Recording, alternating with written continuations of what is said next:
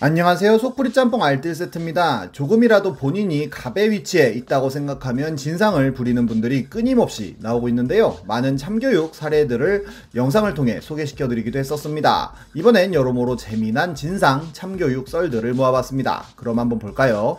첫 번째는 백화점 진상 처리한 일진 누나입니다. 예전 인천엔 인천 예수라는 유명한 누나가 있었다고 합니다. 인천 예수라고 별명이 붙은 데는 두 가지 썰이 있었다는데요. 하나는 누나 누나가 복도에 나오기만 하면 시끄럽던 복도가 조용해지면서 홍해가 갈라지듯 학생들이 복도 양옆으로 붙어서라는 썰과 또 하나는 인천 예수 누나가 옆 학교 여상짱하고 맞짱을 떠서 이겼는데 여상짱 누나가 다리를 맞아 못 일어나고 주저앉아 있으니까 엄살 떠냐면서 뭐라고 하였고 그래도 다리 아파서 못 일어나겠다고 훌쩍거리고 있으니까 공사장에서 강목 하나 들고 와서는 내가 예수다. 내가 지금부터 너를 걷게 할 거야 라고 하여 카운트다운을 세니까 여상 사장장 누나가 벌떡 일어나서 튀었다는 썰이었습니다. 이 인천예수 누나는 졸업을 하고 백화점에서 근무를 했다고 하는데요. 글쓴이에게 샘플 좀 챙겨준다고 하여 백화점에 놀러를 갔는데 옆 매대에서 시끌시끌한 소리가 났다고 합니다. 화장품 사서 거의 다 써놓고 환불하는 유명한 블랙 컨슈머였다고 하는데요.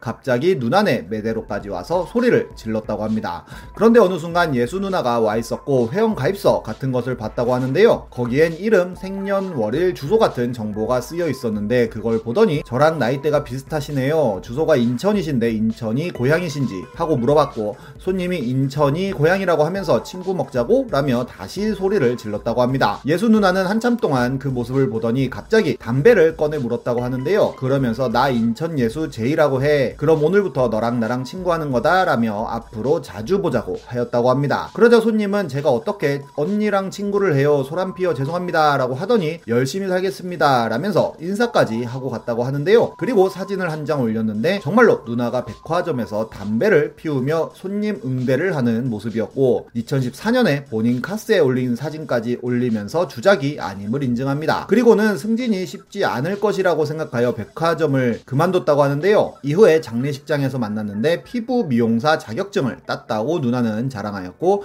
실제 미용사 자격증 사진까지 인증을 하며 마무리 짓습니다. 다음은 고양이 카페 카페 진상 사건입니다. 2018년 7월 한 맘카페에는 아이들 싫어하고 눈치 주는 카페라는 글이 올라옵니다. 남편이 이래서 두 아이를 혼자서 보는 날이라며 독박 육아라면서 글이 시작되는데요. 아이들 데리고 인크레더블 2도 보고 맛있는 점심 먹고 고양이 카페에 갔다고 합니다. 그런데 아이들 입장료까지 받아놓고 처음부터 카페에선 엄청 눈치를 줬다고 하는데요. 보통 애견 카페나 고양이 카페 같은 데 가면 이런 식으로 키즈 카페가 아니라며 고양이나 강아지를 위해 들어 올리거나 소리를 지르지 말라는 문구가 쓰여 있는데 둘째가 32개월이라 첫째 딸보다 개구진 편이지만 고양이를 괴롭히거나 하진 않았다고 씁니다. 그저 고양이가 좋아서 우아하고 소리 지르고 좋아서 펄쩍펄쩍 뛴 것이 전부라고 하는데요. 본인도 남에게 피해 주는 것을 싫어해서 고양이한테 피해되는 행동들은 바로바로 바로 제지를 했다고 합니다. 그런데 아이가 낚싯대 모양의 고양이 장난감 들고 다니니까 카페 주인이 확 뺏어갔다고 하는데요. 다른 손님들은 다 흔들고 다니던데 아이 것만 뺏어갔다며 너무 눈치가 보여 시킨 음료도 거의 다 남기고 나왔다고 합니다. 그러면서 순간 욱해서 왜 그렇게 눈치를 주냐고 따졌다고 하는데요. 서로 언성이 높아지다가 다른 손님들이 눈치 줘서 대충 나왔다는 글이었습니다. 그러자 많은 어머니들이 거긴 안 가야겠다고 하며 어디냐고 물어보자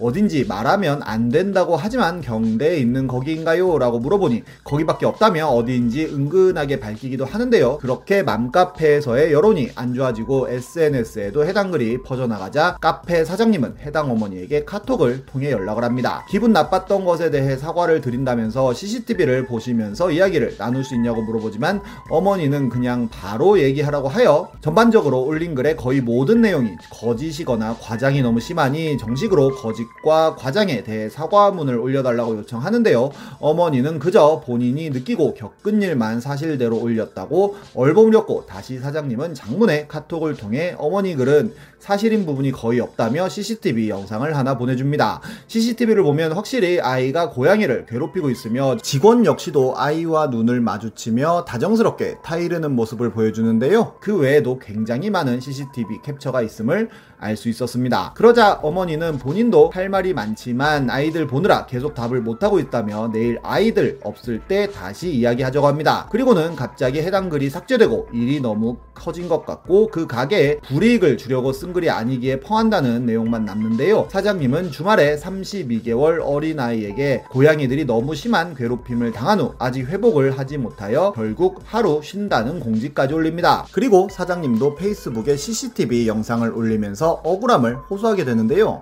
그렇게 어머니에 대한 여론이 안 좋아지자 결국 어머니에게 다시 카톡이 왔는데 만나서 이야기를 하고 싶다고 하고 만나서 이야기를 했다는데요. 어머니가 사과문을 쓰는 대신 사장님이 페북글을 내리기로 하였지만 어머니는 사과문을 쓰지 않았고 오히려 글 제목만 영상 속에 그 직원과 싸운 게 아니라는 변명으로 바꿉니다. 그리고는 오히려 왜 글을 안 내리냐고 사장에게 항의하는데요. 사장님은 어머니가 고양이 억지로 들어올려서 아이들에게 주는 것도 보았다며 최대한 예의를 갖춰 대하고 싶지만 어머니는 카페에서 본인이 높은 등급에 있다며 이해하라는 식으로 나오니 할 말이 없다고 이야기합니다. 그러자 어머니는 페북에 글부터 다시 내리라고 하는데요. 글을 내릴 수 없다고 하자 끝까지 사장님한테 불이익을 주려고 글 올린 게 아니라는 말이 진심이었다며 오히려 사과는 본인이 받아야 된다는 이야기를 합니다. 그러면서 아이들이 피해를 보고 있으니 글부터 내려야 하는 것 아니냐고까지 하는데요. 사장님이 어제 만나서 대화한 내용까지 녹음되어 있다며 왜 말을 바꾸는지 모르겠다고 하니 갑자기 뜬금없이 변호사 명함 사진을 한 장 보내고는 변호사를 통해 연락하라고 합니다. 카페 운영자도 사장님한테 문자를 보냈는데 우선적으로는 사과를 하면서 어머니에게도 사과를 하라고 요청을 하겠다고 하였지만 아이들의 동영상을 내려주길 바란다고 하는데요. 사장님 사장님은 할 만큼 했다며 법적으로 해결 보겠다는 답장을 합니다. 결국 그 다음날 어머니는 사과문을 올리는데요. 제가 불친절하다고 따져서 누구보다 마음 고생하셨을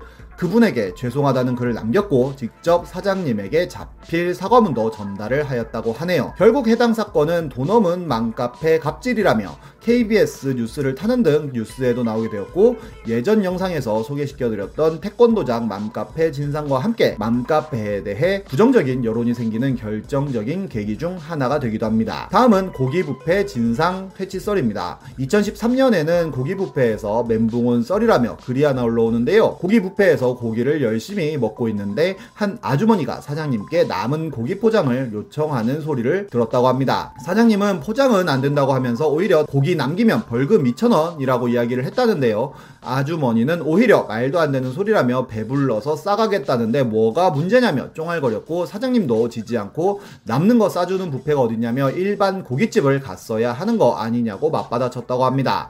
싸줄 생각도 없으니 벌금 인당 2,000원 하여 3명 6,000원 내고 가라고 했다는데요. 그러자 아주머니는 그럼 2,000원 더 내면 고기 남겨도 상관없는 거냐고 하더니 씩씩거리면서 고기 진열장으로 가서 고기를 더 가지러 갔다고 합니다. 그러면서 다른 아주머니에게도 오늘 고기 잔뜩 가져오라고 했다고 하는데요. 그러자 갑자기 사장님은 메뉴판으로 달려가서 벌금 2,000원에 영자를 더 쓰기 시작했다고 합니다.